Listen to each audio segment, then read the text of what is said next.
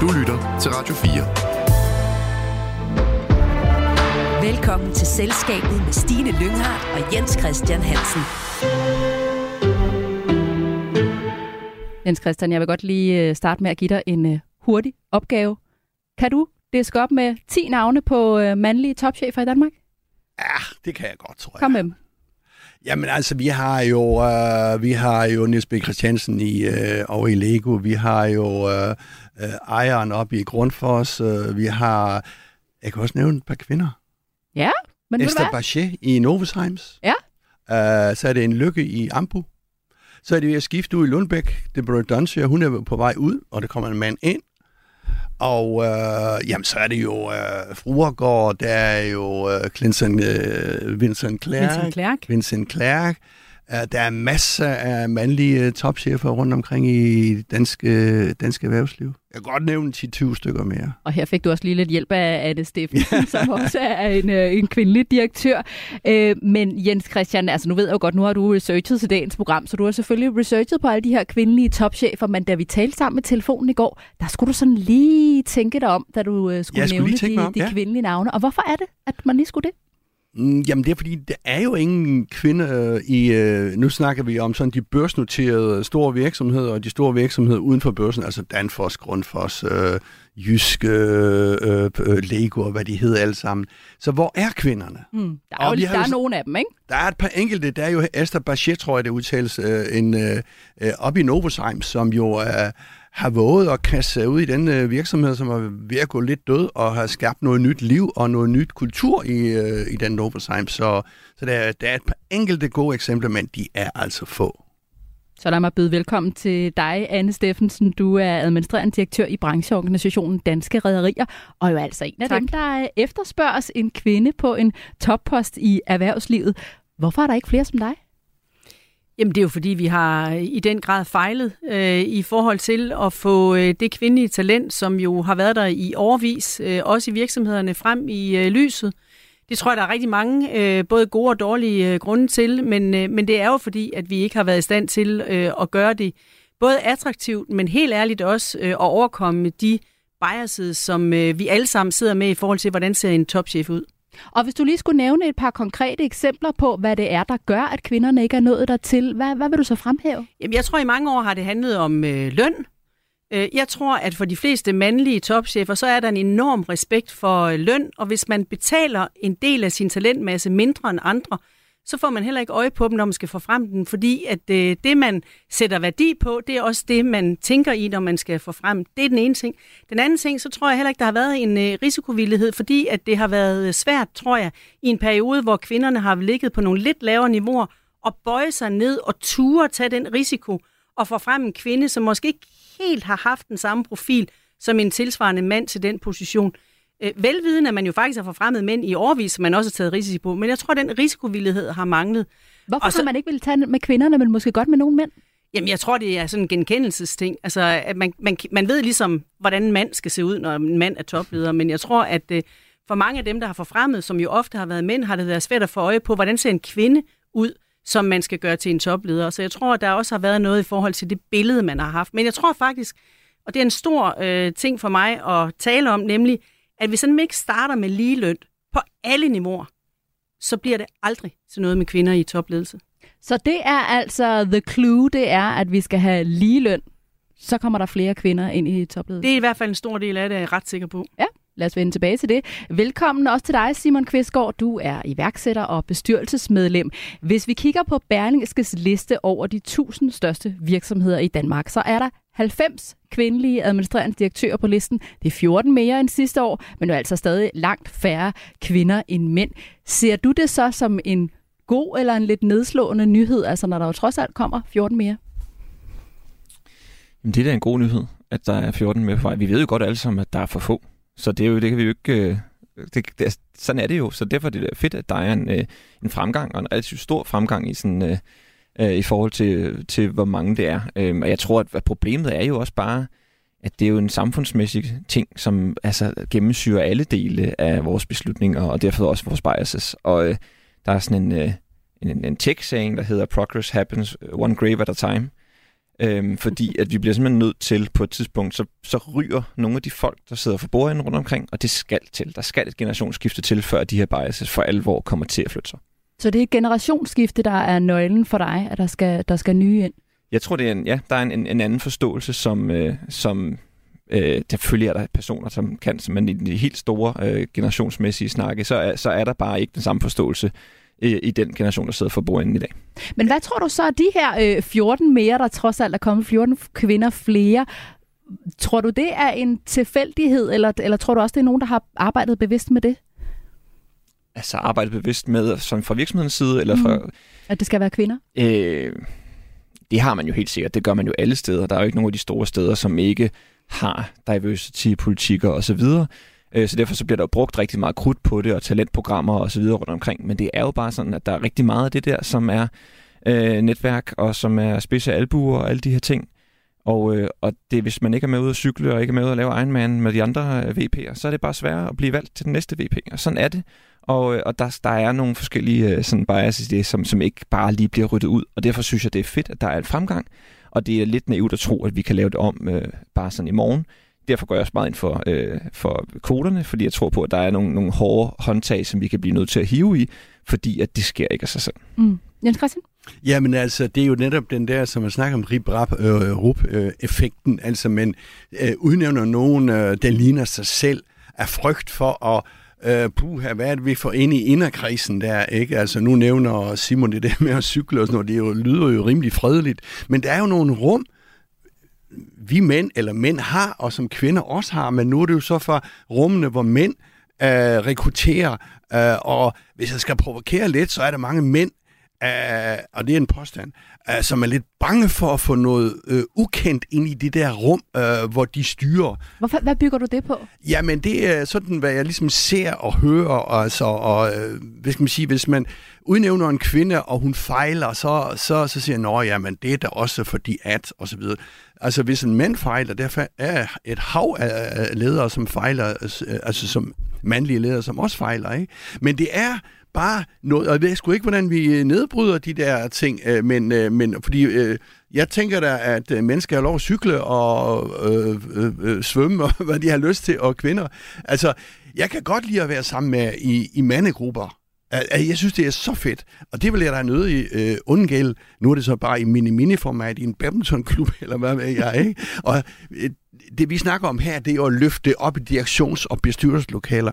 Men jeg tror, at det er frygten for at få noget ukendt ind i, øh, ind i det rum, hvor man, øh, hvor man er, er, er, er komfortabel. Havde du en kommentar til det, Simon? Det var bare i forhold til den her cykelklub, fordi jeg tror, den betyder mere, end man, man bare lige øh, tænker. Og nu havde jeg min, min, min egen virksomhed, der var vi 90, så det er jo ikke sådan på samme måde den der. Og der kan man sige, der var, kunne man jo sige, der skulle være endnu tættere på. Eller det var endnu mere sådan en ung startup være, om vi skal jo bare mødes og, øh, og, og gøre alle mulige ting. Og, øh, og jeg sagde bare til min leder, jamen det er fint, hvis du skal cykle med nogen uden for arbejde. og det kan godt være, at det er meget ekstremt her især lige nu. Må jeg ikke cykle en tur med min kollega? Nej, det skulle jeg være med. Og det er bare fordi, jamen så kommer der pendulet svinger tilbage ja. den anden vej. Cykel nogle andre mennesker. Og så må du have et kollegialt forhold til de her folk herinde. Og det kan vi sagtens gøre. Vi behøver ikke at bruge al vores fritid med de her mennesker også. Nej. Berlingske har talt med Google Danmarks topchef Bianca Brun, som er kommet tilbage til Danmark efter mere end 10 år i udlandet. Og hun er meget overrasket over, at Danmark ikke er nået længere på diversitets- og kønsagendaen. Og kvinderne udgør jo altså fortsat under 10 procent. Anne, hvordan kan det være, at, at Altså, fordi det er jo en dagsorden, vi taler om igen og igen og igen. Hvorfor er det, at det ikke rykker nogen vegne, selvom der er fokus på det? Jamen det tror jeg er nogle af de ting, som, øh, som jeg også øh, sagde indledningsvis. Jeg tror, der er nogle strukturelle ting, man er nødt til at starte med. Og det er sådan noget med ligeløn fra begyndelsen, fordi hvis ikke man giver kvinder og mænd ligeløn, når de starter i deres øh, karriere, så vil det lynhurtigt være sådan, at mændene får en højere løn. Det betyder også, at i den lille familie derhjemme, så skal man vurdere, altså er det mig eller dig, der skal tage den længste barselsår? Er det mig eller dig, der skal gå tidligt fra arbejde for at hente ungerne? Er det mig eller dig, der skal? Og så videre. Så, så jeg tror, det starter i virkeligheden med nogle helt strukturelle ting. Og så er det rigtigt, at øh, vi har jo hele tiden troet på, og vi har talt om, at af frivillighedens vej, og hvis vi nu gør det meget bedre i forhold til at lave alle mulige tiltag for at overkomme vores biases, for eksempel, vi kigger ansøgningsbunker igennem, uden at kunne se, hvad kønnet er, uden at kunne se alderen. Øh, vi sørger for, at når vi laver annoncer, så er det ikke sådan nogle annoncer, som øh, i deres sprogbrug cater mere til mænd end til kvinder og alle de der ting. Men i virkeligheden, så er det jo, altså, i, øh, må vi bare erkende, ikke det, der har rykket noget som helst. Og derfor tror jeg, at Simon har ret i, at vi bliver nødt til nu at kigge på, skal man lave nogle kvoter, så vi er sikre på, at vi faktisk har øh, den, kan man sige, øh, udnyttelse af talentmassen, som, øh, som er der ved at sige, er simpelthen nogle pladser, vi skal have flere kvinder ind på. Og hvad med kvinderne selv? Altså, vil de gerne være chefer? Er de kvalificerede nok til det?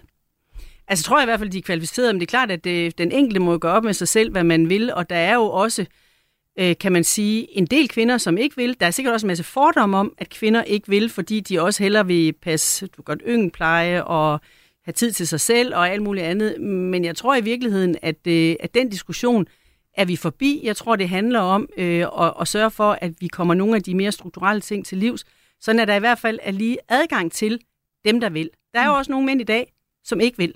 Altså som gerne vil være øh, have et andet liv, have et liv, hvor man ikke arbejder helt så meget, gøre nogle andre ting øh, med familie eller, eller fritid. Så jeg tror, vi skal væk fra de der sådan øh, fordomme og, og, og ting, som vi bare går og tænker, og så have fat i nogle af de mere øh, strukturelle ting. Det tror jeg simpelthen er den eneste vej frem. Jens Christian? Ja, nu nævnte du det der, om kvinderne er det, om de er kvalificerede. Det, altså, man kan sige, finanssektoren. Øh, jeg tog lige nogle tal. Øh, I 2006, der var der 26 procent af, af lederne på alle niveauer i, i finanssektoren, som var kvinder. Og i 2015 var det 31 procent af alle lederne i finanssektoren, der var kvinder. Så det, altså, det er jo der, kvinderne skal komme fra. Men på et eller andet øh, tidspunkt, så stopper det et eller andet sted. Altså, de bliver nok fuldmægtige, og hvad hedder det, underdirektører, direktører, og hvad de bliver i, øh, i øh, bankdirektører ude i filialerne, øh, kvinder. Men det stopper så i de sidste to-tre øh, øverste lag. Altså, der er jo, vi kan lige vende tilbage til Karen Frøsi, øh, men der er jo ingen, ingen kvinder stort set i de øverste lag i, i den finansielle sektor, og det er jo tankevækkende en, i en sektor, hvor jeg tror over halvdelen af de ansatte totalt set er kvinder i finanssektoren. Mm. Anne? Jeg tror, og det, og, det er jo rigtigt, altså, for det viser jo, at der er, altså, der er folk at tage af, også af, af, af det kvindelige køn. Men jeg kan bare sige i forhold til noget af det, som jeg, jeg startede med at sige tidligere også, altså jeg tror også, at det handler også om at tage nogle risici, man ellers ikke uh, tror, man tager i hvert fald. Og jeg kan sige for mit eget vedkommende, den eneste grund til, at jeg fik tidlig bestyrelseserfaring, den eneste grund til, at jeg øh, er blevet forfremmet, det er jo, at der er nogen, der har taget en risiko på mig, på et tidspunkt, hvor jeg var et andet sted i min karriere, end hvor man normalt hentede chefer fra. Øh, og, for, og bare for at sige helt, øh, helt konkret i forhold til bestyrelsesposter, jeg har siddet i adskillige bestyrelser udpeget af ministre, øh, på et tidspunkt, hvor man fik en lov, øh, som, som sagde, at man skulle indstille både en mand og kvinde, og når man så skulle indstille i Udenrigsministeriet en mand og en kvinde, så indstillede man en mand på afdelingschefniveau, og så må man bøje sig ned og se, hvad, var, hvad havde man så af, af kvinder på andre niveauer, på kontorchefniveau for eksempel. Og så var jeg der, og så blev jeg indstillet, og så blev jeg nogle gange taget, selvom jeg kom et andet sted fra. Min pointe er, hvad betød det? Det betød for det første, at jeg fik en chance. For det andet, at Anne altid stod på tæer og var ekstremt velforberedt, når jeg gik til bestyrelsesmøde, fordi jeg vidste, jeg vidste, at jeg kom med mindre erfaring, og derfor var jeg nødt til at kompensere ved så at være bedre forberedt. Og det er jo den måde, som man i høj grad kan overkomme øh, nogle af de barriere, der er ved for eksempel at tage den risiko. Nu var det så lovgivningsbestemt, ikke? men tage den risiko, at man faktisk bøjer sig ned og giver nogen en chance, som måske ikke helt er der erfaringsmæssigt. Men var det også noget, du selv havde et ønske om, Anne, eller hvordan, øh, hvordan spottede Lille ligesom dig? Ja, det var der nogen, der gjorde øh, i organisationen, også fordi der var så ikke så mange kvinder at tage af, så derfor bliver det tit mig, der, der bliver spottet, kan man sige. Jeg skal, hvis jeg skal være ærlig at sige, så på det tidspunkt, der var jeg fuldt optaget. Altså, jeg har tre unger, ikke? Øh, og der er kun to og halvt år imellem, så jeg havde også andre ting at tænke på, så jeg blev i høj grad prikket på, altså jeg har ikke sådan haft karriereplanning, jeg er i høj grad blevet prikket på øh, at gå øh, de der mil til at kunne gå højere niveauer, men også få flere sjove opgaver, og det er jo, altså, det jo kræver, at man har gode mandlige chefer, som, øh, som ser en og hører en og tager en. Simon? Det er bare interessant, at jeg tror bare tilbage til det med, at der er så mange kulturelle ting i det her, som, som gennemsyrer det, og det er jo bare sjovt at høre dig sige, at du, det var nok fordi, der ikke var andre kvinder, og bare i talesættelsen, som du ville havde en mand i samme rolle, havde nok sagt, det var nok fordi, jeg var dygtig. Altså, så den der, sådan, man, man, at den, den, den karaktertræk bliver ikke fremelsket i børnehaven.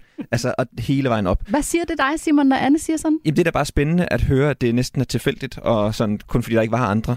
Altså, det er jo helt sikkert løgn. Ja, men, men, men, ja, men, men, men det er fordi min grundpræmis er, altså, at det er nødt til at sige, altså når man er kontorchef der, hvor jeg har været kontorchef, så er man per definition dygtig. Altså, så det er egentlig ikke et spørgsmål om, at, øh, at det er for spørg- altså, tilfældigt på den måde, at jeg ikke var dygtig nok. Jeg tror bare, at det var et spørgsmål om, at man normalt tog fra en anden hylde.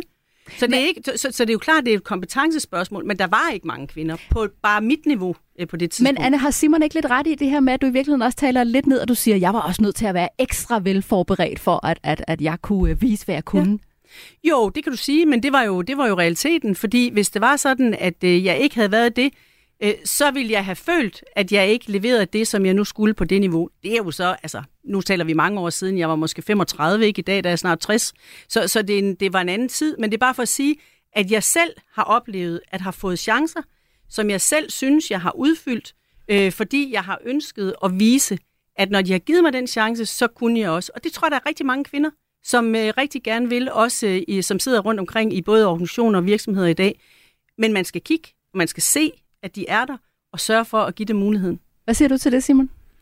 Jamen, jeg tror, der er rigtig mange mænd, der har øh, siddet der til bestyrelsesmøderne øh, og gjort sig rigtig umage og virkelig set, nu har jeg chancen. Så det er jo også den der sådan, jeg, jeg, tilbage til, jamen, de der ting vil man givetvis også kunne sige om en mand, og det handler bare om, at at der er nogle helt andre ting i spil, som gør, at man ikke står forrest øh, og ikke skubber med de spidse albuer og alle mulige andre ting, og derfor så falder kvinderne fra før i det der øh, i det der filter op igennem. Og så er der færre, og hvis der er færre, jamen, så vil der også komme færre, der bliver udpeget til direktør. Ikke? Så der er jo, men, men det, det er bare, jeg synes bare, det er interessant, fordi man bliver nødt til at starte et, et helt andet sted, og det er der, hvor jeg siger, jamen, jeg tror, at, at folk i den generation, der sidder for bordenden lige nu, kan, kan, kan, har simpelthen svært ved at, at få hele deres forståelsesapparat helt derover, som er, hvor meget bias der egentlig er. Altså, jeg har virkelig haft mange snakke med sindssygt dygtige øh, mænd, som siger, jamen, jeg har da aldrig fravalgt en kvinde på grund af hendes køn. Og det siger jo bare noget om, så har man overhovedet ikke forstået, hvad det, er, det handler om. Hvorfor det? Jamen, hvis, altså, nej, det er der jo ingen, der gør. Der er aldrig nogen, der peger på, at ah, hun er kvinde og siger det, men, men du har en forståelse af, at hun er dårligere end manden, fordi du har nogle biases, der er forkerte. Og det er jo det, der er hele pointen. Men du kan så sidde bare der. det, at man i tale sætter det, så er der alligevel noget. Jamen, så har man jo ikke forstået, at, at det er en, en ubevidst bias. Så tror mm. man, at det er, fordi man fravælger bevidst på grund af kønnet, og så er man jo altså trods alt, så har man ikke forstået det nu. Havde du også en kommentar, Christian? Øh, jeg har ikke kommentar. Jeg kunne godt lige tænke mig at spørge Anne nu, øh, fordi øh, nu øh, mm. er du jo fra det offentlige og ja. det private, og du har været ambassadør, og du har været i London, du har været i, øh, i New York, og, øh, og du har haft karrieren op i øh, de offentlige, og så er du jo skiftet, og du blev, kan jeg huske, at du blev udnævnt nede i Danmarks Rederiforening, så Hovsa, en ambassadør fra London, der bliver ned og, og direktør i, i Rederiforening. Så mit spørgsmål er, er det forskel i det offentlige og det private med hensyn til det der med at promovere og få øje på kvinder? Eller er det øh, det ja, samme, det, når det kommer til stykket? Nej, altså, altså jeg tror, altså faktisk tror jeg på det her, øh, at det offentlige har været længere fremme. Øh, jeg tror, det offentlige, jeg kan ikke tale det, men, men jeg tror, der er flere øh, kvindelige mellemledere, øh, og også topledere øh, flere steder i det offentlige, end der er, hvis du sammenlignede populationen i forhold til private, altså proportionelt. Det tror jeg, det er. Og jeg tror, noget af det handler om, at man har været meget bevidst omkring i det offentlige, men også, og nu er vi tilbage ved det, min Hassan her, ligeløn, øh, et fuldstændig struktureret system for, hvordan man aflønner, selvom der jo også er forskel. Altså, jeg har jo været en af de kvinder i mit eget system øh, i Udenrigsministeriet, som på et tidspunkt opdagede, at jeg var en ud af fem kontorchefer. Jeg synes selv, jeg var den mest hårdt arbejdende, måske også en af de kvikkeste undskyld til andre, øhm, som opdagede, man jeg fik, godt sige. at jeg fik meget mindre i løn end de andre kontorchefer, fordi de havde lidt mere anciennitet og bla bla bla, og fik nogle andre tillæg og sådan noget der. Det måtte jeg da slå i bordet for. Og da jeg slog i, slog i bordet og sagde, prøv her, det er sådan her, det ser ud, så sagde min daværende chef, Nå ja, nå ja, det, det, det er da også ked af Ja, det skal vi, ja, selvfølgelig, det fikser vi. Min pointe er bare, at jeg tror også, det handler også om løn. Det handler om, at man har nogle strukturer, som man hele tiden sørger for, at, øh, at, øh, at er ligeværdige for, uanset om man er mand, kvinde eller, eller alt muligt andet. Så jeg tror, der er forskel på, hvor langt det offentlige er fremme i forhold til det private. Men det private kommer heldigvis efter. Altså, når jeg kigger på mine rædderier, de er jo i den grad optaget af det. De forstår, at hvis de ikke får gang i at få folk ind, både mænd og kvinder, men også nøser dem på det samme måde og med samme løn og alle mulige andre øh, goder hele vejen op igennem, så får de en, øh, en problemstilling fremadrettet med at have diversitet i deres ledelse, men også at få de talenter, de skal bruge. Og det arbejdes der meget bevidst med, så det, det tror jeg kommer, og også fordi de begynder at tænke i, om ikke kvoter så øh, sådan i firkantet forstand, men alligevel har sådan noget med, de skal altid have en kvinde som de sidste, for at se, om der er ikke er en, de kan, de kan tage. Simon? Jamen, øh, og et par, et par ting. Den ene var den der i forhold til det offentlige. Jeg tror helt sikkert, at der er flere kvindelige ledere i det offentlige, fordi der jo er en større andel af kvinder. Altså tilbage til den der, jamen hvis talentmassen er større, så vil der også ryge flere op igennem, og det er jo virkeligheden det, der har, øh, er, er den der pointe, hvor, hvordan, hvordan får vi filtrene til, at der er så mange, der flyder igennem som muligt øh, relativt hurtigt. Ikke? Og så er der så lønnen der, som jeg, jeg kan godt forstå, det er en kæphest, men vi ser jo også bare typisk, at man starter på samme løn. Altså så, at, at det, det er faktisk, at det er fordi, der er nogle andre mekanismer, der gør, at man falder fra, øh, eller man får lavere løn hen over tid, og ikke nødvendigvis fordi, at man ikke er villig til som, som virksomhed at, at lønne ligeligt, men fordi der er nogle, øh, måske er kvinder øh, mindre, mindre tilbøjelige til at forhandle hårdt, og måske er man, øh, fordi man tager barselen og gør nogle andre ting og finder ud af noget andet, jamen så har man ikke lige så mange års erfaring. Og så bliver det sådan en til en sådan hardcore sammenligning, og så bliver det sådan lidt en fordummet diskussion. Øhm, hvis jeg kan sende en enkelt sådan, historie fra mit eget, øh, mit eget liv, øh, der har jeg været øh, direktør for min virksomhed i 7-8 år, og arbejdet en, en del timer der, og der var en, en klar forståelse af, at min kone, hun var hun havde ligesom husstand på mange måder. Øhm, men også en forståelse af, at det skulle flippe på et tidspunkt. Og så solgte jeg, øhm, og det gjorde så, frigjorde så tiden til, at nu kunne hun så for alvor stemple ind i karrieren, og så skulle jeg være familiefar. Og øh, den, den, den sjove sådan, forståelse, jeg fik, var jo, at jeg skulle jo ikke bare leve op til at være familiefar for min egen standard. Fordi så gav hun ikke slip. Hun gav først slip, da jeg levede op til de standarder, som hun selv ville have sat. Og det tror jeg... I hjemmet. I hjemmet. Og det er jo sådan en... Det er, sådan, det er jo meget, kan man jo ikke generalisere ud fra mit eget eksempel, men jeg synes, jeg har hørt den mange steder. Det er jo, at kvindernes lyst til at forfølge det der tog, for først kommer, hvis du virkelig føler frihed på den der hjemmebase. Og den kommer senere. Øh, altså, der skal mere til at opfylde den, og føle den der tryghed, end der skal for manden. Er du enig i det, Anne? Øhm, puh, det ved jeg ikke, om jeg er enig i. Jeg kan i hvert fald sige, at øh, to ting til det, Simon siger. Den ene ting, det er det der med, jeg tror, en af de største gaver til ligestilling og lige muligheder for karriere, er jo, at vi har fået ligelig barselsoverlov mellem mænd og kvinder. Fordi det er fuldstændig rigtigt, at det kan vi jo se også i rædderierne. Altså, de starter nogenlunde på samme niveau, og så går, tager de barselsoverlov kvinderne, og så ryger de helt tilbage, og så i virkeligheden kommer de bagud på en måde, så det er meget svært for dem at indhente øh, både lønmæssigt, men også karriere, karrieremæssigt senere. Så det, er, det, så, så, så det er, er, er en stor, stor gevinst, vi har fået det. I forhold til det, Simon siger omkring det der med derhjemme, altså, en af de største ting i forhold til også at give kvinder mulighed for karriere, det er jo også, at de gifter sig med den rigtige. Det er bare nødt til at sige, jeg er jo gift med verdens bedste mand. Jeg elsker ham højt. Han er super duper på alle måder, men han er også en mand, som altid, altså fra vi var helt unge, også dengang jeg tjente væsentligt mindre end ham, har taget sin del af det derhjemme. Og det vil sige, at vi har fulgt det ad, og har betydet, at jeg også har kunne gøre karriere, hvor han har fulgt med, men hvor vi også, kan man sige, har ligeligt fordelt det undervejs, og dermed også kommet til et punkt, hvor Selvom han vil nok sige lidt ligesom Simon, jeg har nogle andre standarder, som han også synes, han skal leve op til. Men grundlæggende har vi den samme standard, og har i virkeligheden været med til at sætte en fælles standard derhjemme for, hvordan vi håndterer de der tre unger, som heldigvis nu er blevet voksne, og vi har fået børnebørn og sådan noget, men vi er stadigvæk der, hvor vi stempler lige meget ind på, på den del. Så der er altså også nogle snakke, man skal tage derhjemme. I siger I begge to, at uh, det kan ikke lade sig gøre at have to fuldtids uh, arbejdende karriere. Simon, uh, I flippede uh, over der, uh, dig din, og, og Anne, du har haft uh, din mand uh, med, om ja. jeg så må sige, så har han så været dygtig og heldig også at få job og sådan noget der, men altså de der to superkarriere, det er Det- lidt det synes jeg- men de der to superkarriere, det synes jeg ikke, at altså, det kommer an på ens egne værdier og standarder i det der. Vi kunne ikke få det til at fungere på vores måde, i den måde, hvor vi gerne vil have vores familie på. Men jeg har da masser af venner, hvor der er to, der driver en, en, en meget, meget øh, flot karriere, og de gør det på nogle andre måder, og får mere hjælp fra andre måske, eller bruger nogle bedsteforældre på en anden måde, eller hvad nu? Der kan være alle mulige grunde til, at, at de bedre kan få det til at fungere. Så det, jeg, jeg gør mig på ingen måde dommer til, hvordan andre skal gøre det. Jeg havde bare en, en, det var en sjov realisering, den der følelse af, at min måde at, at aflevere, var til simple simpelt eksempel at, at hente børn på tidspunkt X, var for sent. Og det gjorde, at Nana, hun øh, jo havde lyst til at hente dem.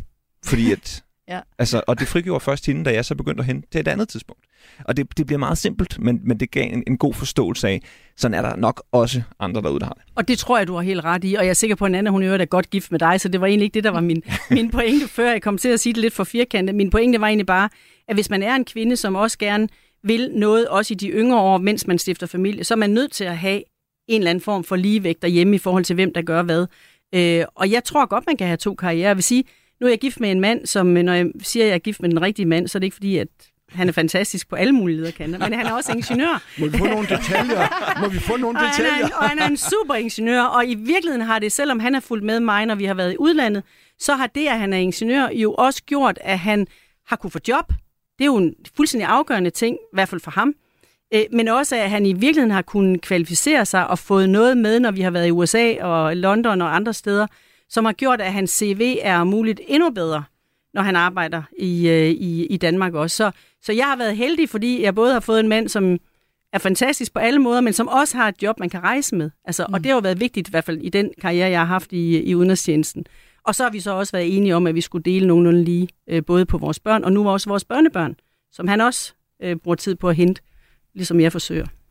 Så det har altså øh, flasket sig for jer. Jeg kunne godt tænke mig, Jens Christian, lige også at runde Sydbank, som du også lige kort var inde på, øh, fordi fredag blev det annonceret, at der nu er en kvindelig topchef mindre i finansverdenen, fordi Sydbanks administrerende direktør gennem de seneste 13 år, Karen Frøsig, går på pension. Hvilken betydning har det både for Sydbank, men jo også hele den her udfordring med, at toppen af det danske erhvervsliv stadig er meget øh, mandsdomineret? Jamen altså, det går jo en fra, og så er der ikke nogen tilbage. Der er nogle enkelte øh, kvindelige topchefer i nogle små banker, Luna-banker og, og nogle øh, digitale banker, men ikke i nogen af de store, slet ikke i, øh, øh, i ledelserne. Jeg tror, at det der rollemodels øh, halløj, jeg ved ikke, om vi har snakket om det, men det der rolle, at man kan se sig i disse funktioner der, øh, den går jo væk i den finansielle sektor her. Ikke? Altså nu er det så en mand, øh, der kommer ind i, øh, i, i Sydbank, og han er sikkert rigtig god og dygtig. Men Karen Frøsi, hun har jo efter hun har siddet der i 13 år som topchef, de første år, der var hun øh, ikke meget for sådan at være udadvendt, men de sidste øh, par år har hun været meget klar i spyttet omkring det der med, øh, med hvad skal man sige, den ligelige øh, fordeling i, øh, i, øh, i arbejdslivet, og øh, at man skulle have nogle flere kvinder i erhvervslivet. Anne, er rollemodellerne vigtige for kvinderne? Ja, det tror jeg. Altså, øh, det tror jeg sådan helt almindeligt menneskeligt. Det tror jeg også, det er for mænd. Jeg tror, der er rigtig mange mænd, der kigger op til mænd, øh, som, som er i et eller andet topjob, eller en eller anden karriere, eller som er musiker, eller iværksætter, eller noget andet, som, øh, som man kan spejle sig i. Og det, sådan tror jeg også, det er for kvinder. Øh, og det er nu engang sådan, og sådan er det jo. Det er jo ikke, fordi kvinder ikke er biased i forhold til så også at ansætte nogen, der ligner dem selv. Det er ikke, det er ikke sådan. Jeg tror bare, det er en almindelig menneskelig ting, at man har brug for at kunne spejle sig i noget, der ligner en, og som man selv kan se sig i. Simon, hvis vi lige skal øh, summere op her til sidst, nu har vi været omkring øh, nogle forskellige ting, men hvis, hvis vi ligesom skal have sat skub i den her udvikling og skal have flere kvindelige topchefer, er det så øh, kvoterne, er det det her med ligeløn, er det generationsskifte, er det cykelhold ude i virksomhederne, eller hvad er det den vigtigste knap at trykke på lige nu her for at sætte yderligere skub i udviklingen? Jamen, der er jo to svar. Nu har jeg været konsulent, så der skal jo altid være mere end et svar. og, God øh, konsulent, kan jeg høre. øh, der er jo på den lange bane, der er det jo, som jeg sagde, det starter i børnehaven. Altså det er bare, der er nogle værdier, der er nogle ting, vi bliver nødt til at lave om. Det er på vej, og, og det er en lang rejse, men vi er stille og roligt på vej i den rigtige retning. Hvis vi rent faktisk gerne vil flytte nogle ting her og nu, jamen så tror jeg, at vi skal bruge nogle af de der håndtag, som hedder kvoter og, øh, og, og noget forsering for at, at få det der til at ske. Hvad siger du, Jens Christian? Jamen, det er helt enig. Jeg kan huske, øh, da jeg var på Berling i sin tid, der skrev jeg om kvoter for 8-10 år siden på Berlinske, og der øh, lød det et ramaskrig dengang, og heller ikke kvinderne ville være med til kvoter. Og nu er du jo rundt omkring, øh, altså der er jo ikke sige, det er total opbakning, men det er voldsom opbakning, også blandt mange mænd, til kvoter. Vi runder af her. Det bliver en mand, nemlig Mark Luskom, som tager over som administrerende direktør for Sydbank, når Karen Frøsik stopper og går på pension i løbet af det nye år. Hendes aflyser kommer fra en stilling som landeschef i den svenske bank SEB. Radio 4. Ikke så forudsigeligt. Du lytter til Erhvervsmagasinet Selskabet. I studiet er direktør Anne Steffensen fra Danske Rederier, iværksætter og bestyrelsesmedlem Simon Kvistgaard, selskabets faste erhvervskommentator Jens Christian Hansen, og jeg hedder Stine Lynghardt. Og nu stiller vi lige her over i hver jeres øh, ringjørning. Det er nemlig tid til ugens erhvervsquiz. Og vi spiller som altid gæsterne mod erhvervskommentatoren, så Anne og Simon er på hold med hinanden og, og dyster godt. sammen mod Jens Christian. Det er du glad for, Anne? Jeg er glad for, at jeg er på hold med Simon. Altså ikke fordi jeg er noget med Jens Christian, men at vi er to. ja, ja. Og stillingen er lige nu fuldstændig lige 4-4. så det er et vigtigt point, man kan hente til sit hold i dag.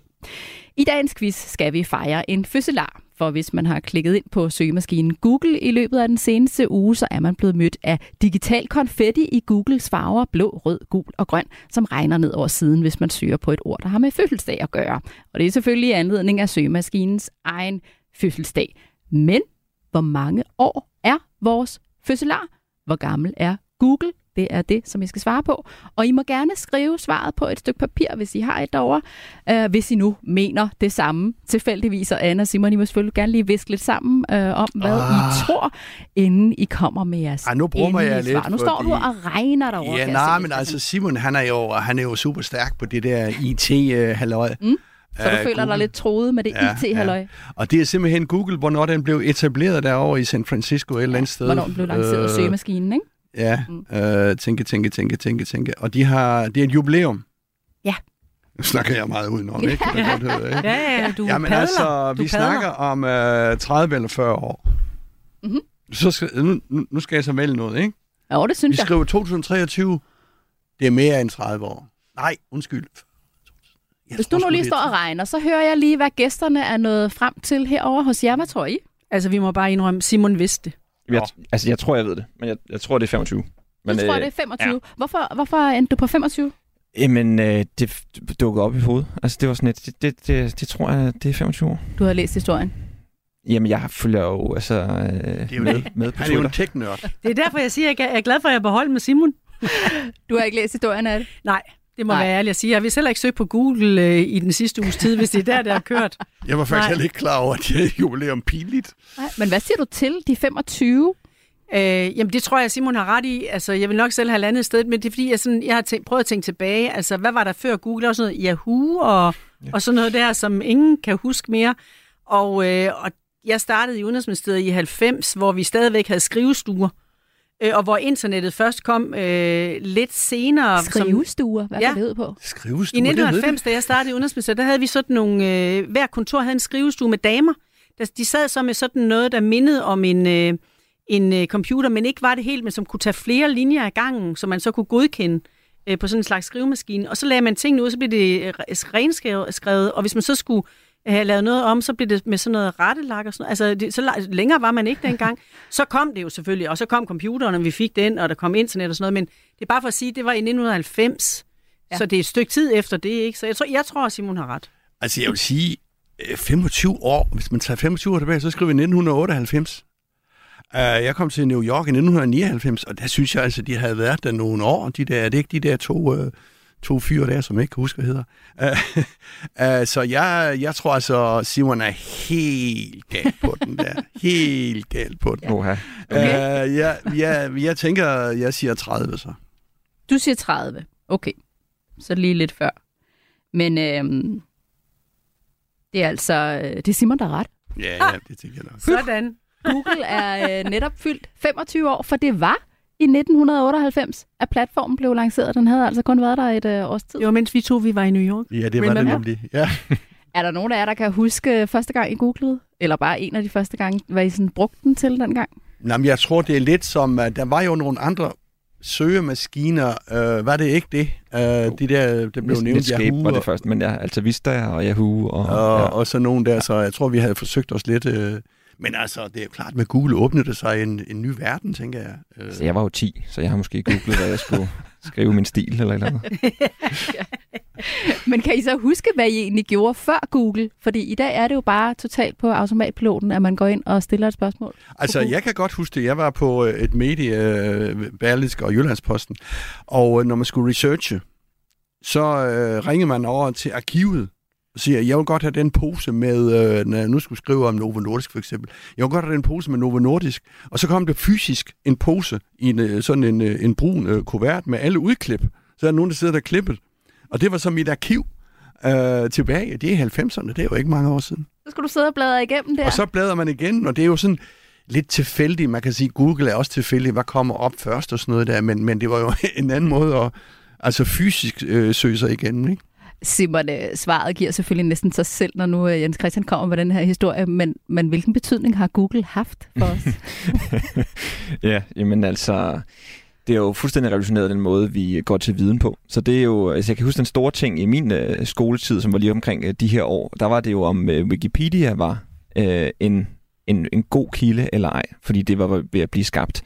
Øhm, så øh, jeg tror noget af det, som vi lærte i, i min generation meget der, det var den der kildekritik, og få den helt ind under huden, og prøve at forstå, hvor, hvad er det, der, der bliver hvad er det der, der bliver skrevet her. Der er den her googling jo, altså det bliver kun mere og mere vigtigt, og nu kommer de her falske nyheder kommer til at flyde ud med AI alle vegne. Øhm, så den der forståelse af, at vi har al viden tilgængelig, men det gør også, at vi skal virkelig tænke os om, for når vi får en viden ind, kan vi så stole på det eller ej. Mm. Anne, ser du øh, Google udelukkende som en, en positiv udvikling, eller ser du også øh, en, en bagside ved den udvikling? Nej, jeg synes, det er... Øh der er jo bagsider ved alting, men grundlæggende er det jo en positiv tilgang, altså positive ting, fordi man har jo demokratiseret viden.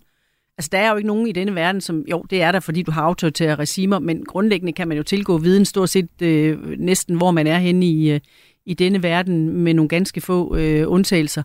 Så, så på den måde er det en kæmpe stor landvinding. Øh, og jeg husker jo tilbage, jeg er formentlig det sidste i, det, i Danmark, der har købt øh, den store øh, øh, encyklopædi, altså det store leksikon, som jeg stadigvæk har stående hjemme på mine hylder, fordi Bruger jeg har givet... Øh, nu siger jeg 15.000 kroner, jeg skulle ikke huske det, men, men jeg har givet ret meget for det, fordi det var jo, ja. før man fik det ja. her, ikke, der havde man jo en encyklopædi, man, man, man slog tingene op i, altså, og det var jo stillestående viden, det var viden, der ikke udviklede sig, som ikke var opdateret. Øh, og, og hvis man fik øh, med øh, bogværket en sådan en CD, man kunne putte ind i maskinen, så man også kunne søge øh, online, så var det det vildeste.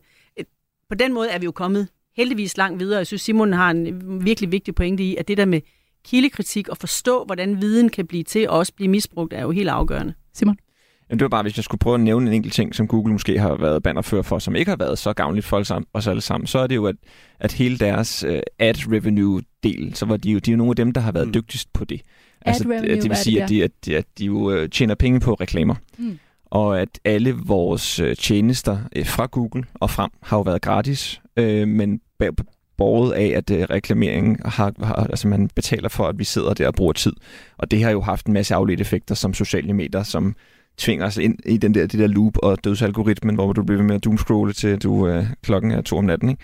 Så, så den der, sådan, den der at, som, hvad hedder det, reklameborget økonomi, dem har de jo været altså, pionerer inden for, og det har jo haft nogle lidt spændende udfordringer. Mm. Store problemer for de danske medier, som, som, vi, som jeg har været på, der er jo fyringsrunder og fyringsrunder, og så kan man så sige, at de kunne jo bare selv være lidt mere op på mærkerne.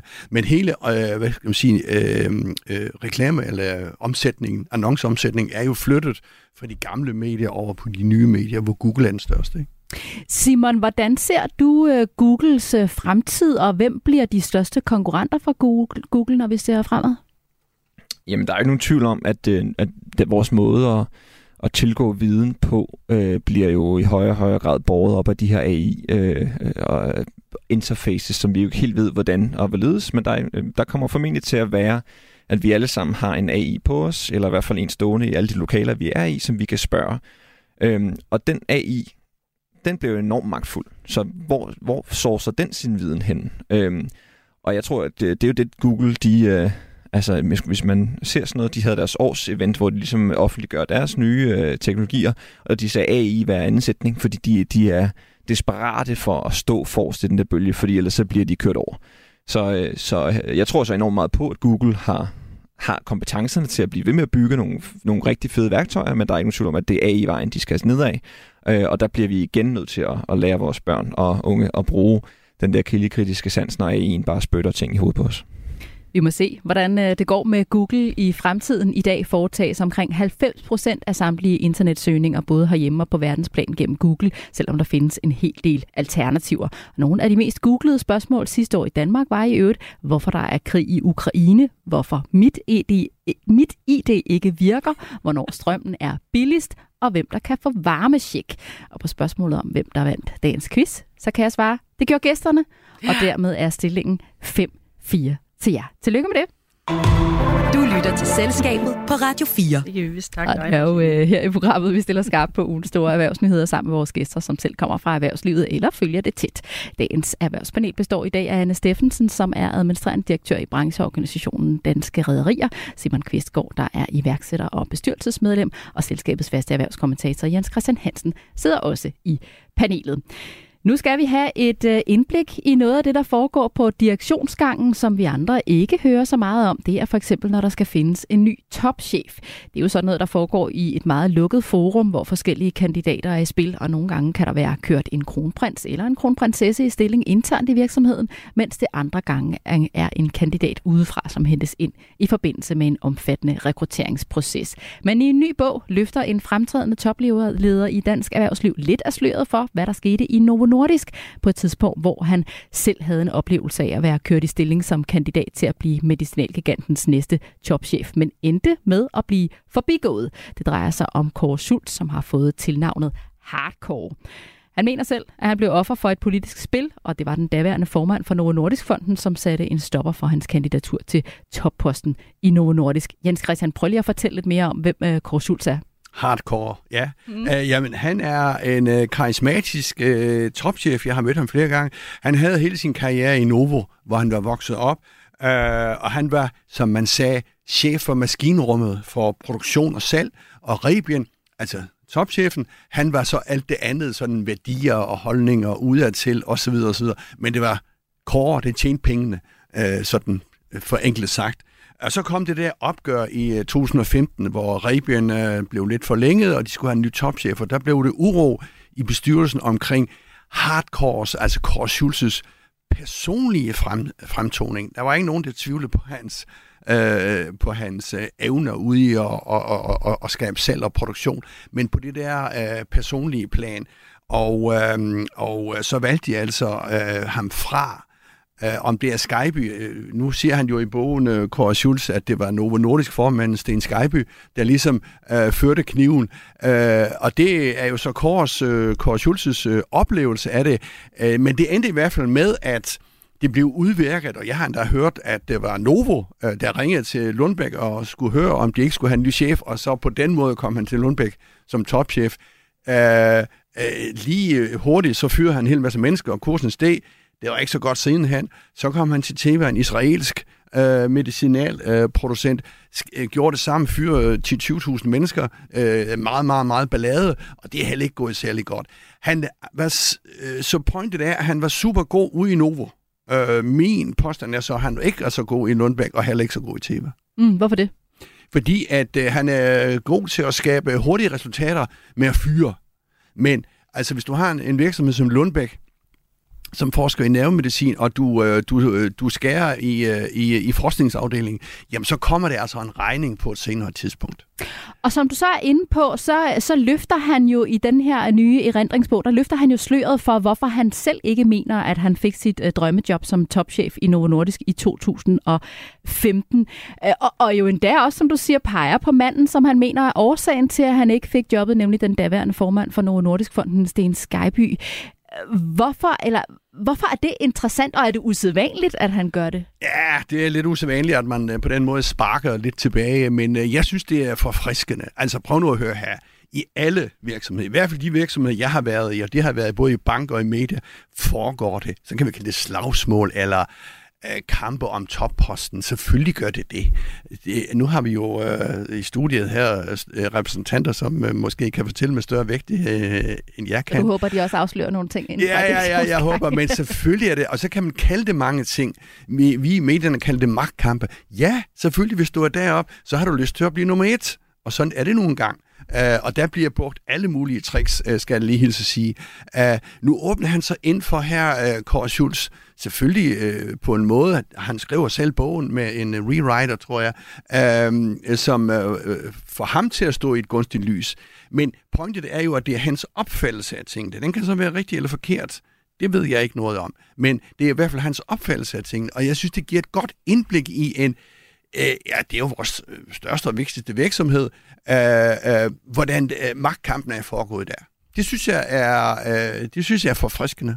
Anne Steffensen, er der øh, magtkampe på de danske direktionsgange, som vi ikke ved noget om, alle vi andre? Ja, det er der helt sikkert, øh, og det tror jeg, der er i alle virksomheder. Det tror jeg, Jens Christian har fuldstændig ret i. Det er der også i offentlige virksomheder, altså i offentlige øh, myndigheder, ministerier og alt muligt andet. Der er der jo masser af kampe, som handler om at positionere sig og handler om at at være den, som er i rampelyset, når man skal finde en, en ny nummer et, fordi der jo er øh, dygtige folk, som også gerne vil være den, der ligesom står ved roret. Øh, så det er der masser af. Så jeg, på den måde er der ikke noget odiøst eller mærkeligt i, øh, i det. Det, øh, det specielle her er jo, at, øh, at han får behov for at fortælle, altså at sætte navn på, hvem det er, der ligesom stod i vejen for ham. Og det er måske, det er måske lidt øh, specielt, at man går ud og er så direkte, som, øh, som jeg forstår, han er. Jeg vil sige, at jeg kun læst anbef- eller hvad det, anmeldelserne. Jeg har ikke, øh, jeg har ikke øh, jeg har læst om bogen, jeg har ikke læst bogen selv. Men hvorfor er det specielt, at han gør det? Jo, fordi det jo hurtigt bliver sådan noget med, i stedet for ligesom at fortælle om ens eget forløb, så bliver det også at pege fingre af nogle, øh, nogle andre på noget, som jo er helt legitimt. I virkeligheden er det jo normalt helt legitimt i en virksomhed, at der er forskellige interesser, der er forskellige synspunkter på, hvem er den bedste til at blive, øh, blive chef. Så det er der jo ikke noget mærkeligt i her. Der kommer han måske, i hvert fald i det, jeg har læst omkring bogen, til at pege fingre. Jeg øvrigt, Øh, har hørt, at øh, Sten Skyby har været ude at sige, at sådan ser han ikke forløbet. At han slet ikke var øh, i, øh, i, i, i det lokale, eller indflydelse, havde den indflydelse på at kunne bestemme det, det var den daværende bestyrelse i, i Novo Nordisk selv, der, der traf den beslutning. Så, så bliver det hurtigt sådan noget mudderkastning om, hvem gjorde hvad, i stedet for en interessant indsigt i, jo, men ja, sådan var det. Altså, og det var hans, øh, hans kan man sige, karriere, både før, under og efter Novo Nordisk, som måske var det interessante. Skulle han hellere holde sin mund? Nej, det synes jeg ikke. Jeg synes, det er helt fair og rimeligt, at en øh, toperhvervsmand som ham øh, fortæller sin historie. Øh, jeg tror bare, man skal tænke sig om, før man begynder at kaste øh, med mudder nogle steder hen, hvor man øh, måske øh, så også øh, i hvert fald risikerer at få den tilbage. Simon Kvistgaard, har du oplevet magtkampe og politisk spil i toppen af erhvervslivet? Altså, nu var det jo min egen virksomhed. så, så, så du bestemte selv? Sat i gang. så der, der har jeg brugt det meste af mit arbejdsliv, øh, og det gør jo, at det er lidt nemmere, når man sidder der selv. Øhm, så, men selvfølgelig, og jeg har jo mange, mange i mit netværk, som er i de der roller, og, og som, hvor det er jo en del af det, og dem, der er gode til at, at spille spillet, som man kalder det, er jo bare dem, der kommer frem. Så jeg synes ikke, det er så mærkeligt, som der også bliver sagt rundt om bordet. Man skal også tænke på, at de her folk, der kommer hertil, de har jo brugt deres liv på det. De har offret mange ting, og mange øh, sådan personlige øh, sager for at rent faktisk at komme så langt, at man er i spil til sådan en rolle. Så selvfølgelig har man også lige lidt spidser albuer, når det så kommer til det, det sidste step op. Det synes jeg overhovedet ikke er mærkeligt, og, og det vil næsten være mærkeligt, hvis ikke man havde den der iver.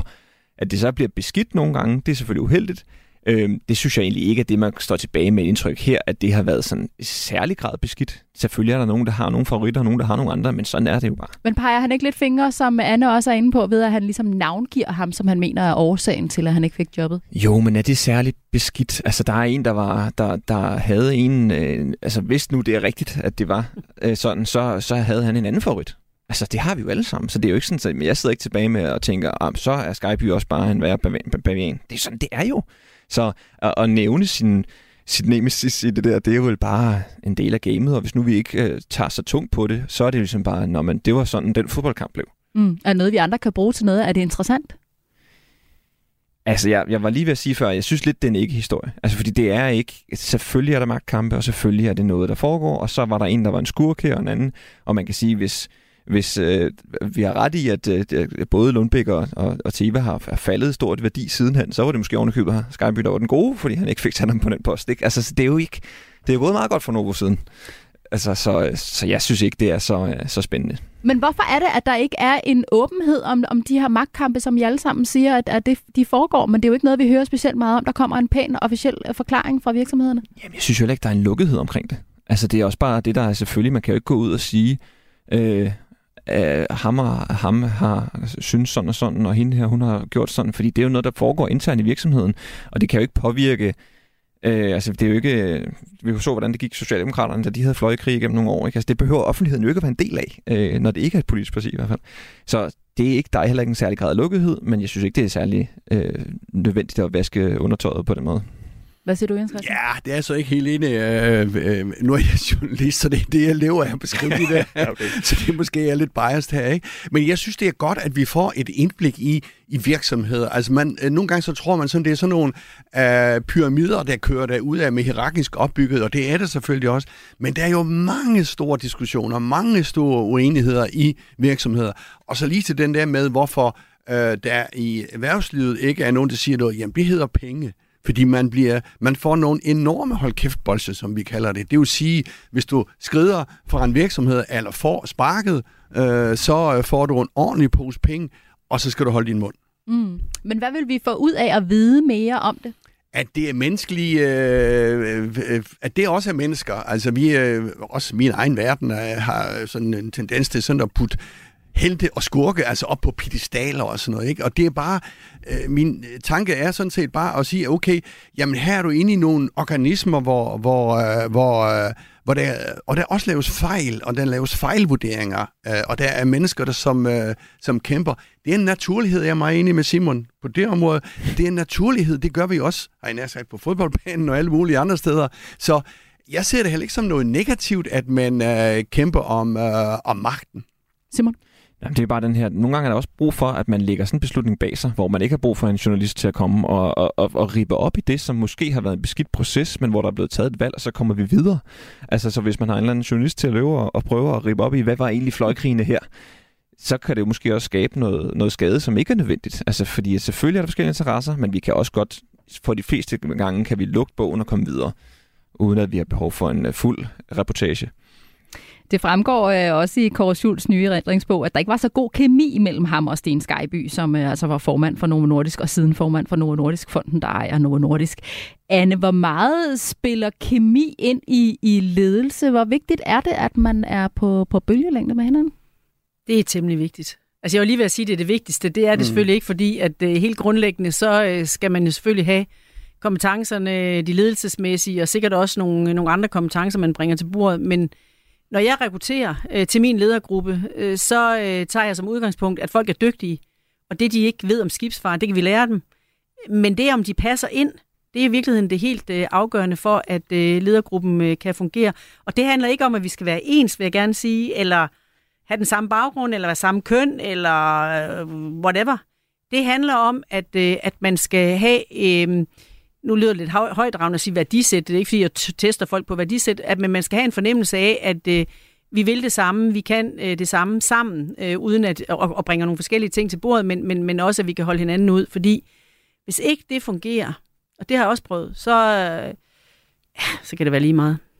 Vi runder af her. Kåre Schultz nåede at arbejde i Novo Nordisk i 25 år, inden han i 2015 blev topchef i medicinalkoncernen Lundbæk, og senere flyttede han til Israel for at stå i spidsen for den store producent af kopimedicin Teva. Men nu har han ønsket at drosle lidt ned på arbejdet, fortæller han til Berlingske. Du lytter til Selskabet på Radio 4. Og her til sidste programmet kan vi lige nå kort at vende en anden erhvervsnyhed for den danske rædderigigant Mærsk er rendt ind i flere sager om narkosmugling og kriminelle på havne rundt omkring i verden og narkofund i skibe. Og vi har også læst historier om rockere på Danmarks største containerhavn i Aarhus. Og Anne, du er jo så fra, fra danske rædderier. Kan du ikke prøve at fortælle lidt mere om, hvad de her øh, sager betyder for øh, shippingbranchen, og hvordan de bliver håndteret, når der kommer de her sager frem? Jo, men det er, øh, det er faktisk et stort problem, som der nu er kommet lys på, fordi at øh, det så også er flyttet ind i, øh, i, vores, øh, i vores egne havne, og i særdeleshed jo i Aarhus Havn, som er den største øh, terminalhavn, vi, eller containerhavn, vi har i, øh, i Danmark. Det er et kæmpe problem, fordi at øh, der er både noget sikkerhedsmæssigt omkring det, men der er selvfølgelig også noget omkring altså ulovlig handel med stoffer, eller hvad det nu måtte være, som så øh, uden øh, rædderiets viden bliver transporteret i, i deres containere. Og der er åbenbart også, og det er jo det, der historien på, på Aarhus Havn, også kriminelle miljøer, som arbejder på havnen, og dermed også øh, kan blive en del af, af sådan noget kriminel aktivitet. Og det er selvfølgelig et kæmpe stort problem af mange grunde. For det første, fordi vi, selvom vi har sikkerhed omkring havnene, så er vi ikke den samme, øh, kan man sige, screening af de folk, der arbejder på havnene, som man for eksempel har i lufthavne eller børnehaver for den sags skyld. Øh, det er den ene ting. Og den anden ting, det er, at vi har heller ikke den samme øh, øh, mulighed for som rederi øh, at åbne øh, containere, for eksempel for at tjekke, hvad der er i dem. Det er en myndighedsopgave. Det er ikke rederiet, der har adgang til det. Hvad kan man så gøre for at komme det til, det, til livs? Jamen, der er jo kun én vej, og det er jo et meget, meget tæt samarbejde med myndighederne om, at man kan blive bedre til at screene, hvem der er, der kommer på havnen, hvem der arbejder på havnen. Har de en kriminel øh, baggrund, som kan have indflydelse på, om man kan øh, have tillid til dem? Øh, og så kan man øh, få myndigheden til at hjælpe med at, at tjekke nogle af de container, man kan have mistanke til. Jens Christian, hvad tænker du? Kan man komme det til livs? Nej, det ved jeg ikke. Jeg kan huske efter 9-11 der, der var det jo også et, øh, altså den store øh, bombeangreb mod øh, New York der i 99, var det jo også diskussion om, at øh, hvis man nu puttede en bombe i en container, og et skib, det sprang ind i en havn osv. osv. Og der var det snak om, og det kan Anne måske bekræfte eller afkræfte, at man skulle scanne øh, hvad skal du scanne alle de der container? Jeg ved ikke, om to kilo kokain, øh, i, om man overhovedet kan finde det. Er det altså hele den der scanningsprocedur, øh, er den, er den øh, kører den? Ganske kort kommentar. Nej, man, man, man, scanner, man scanner ikke alle øh, container. Altså i virkeligheden er der jo en høj grad af tillid til, at det, man angiver, der er i containeren, også er det, der er der. Også sikkerhedsmæssige grunde, brandgrunde osv. Vi er nået til vejs ende i selskabet i dag. Tak til vores gæster, Anne Steffensen og Simon Kvistgaard. Tak også til dig, Jens Christian. Vi ses igen på næste onsdag. Programmet var produceret af Beam Audio Agency for Radio 4. Radio 4. Ikke så forudsigeligt. Du har lyttet til en podcast fra Radio 4. Find flere episoder i vores app, eller der, hvor du lytter til podcast. Radio 4. Ikke så forudsigeligt.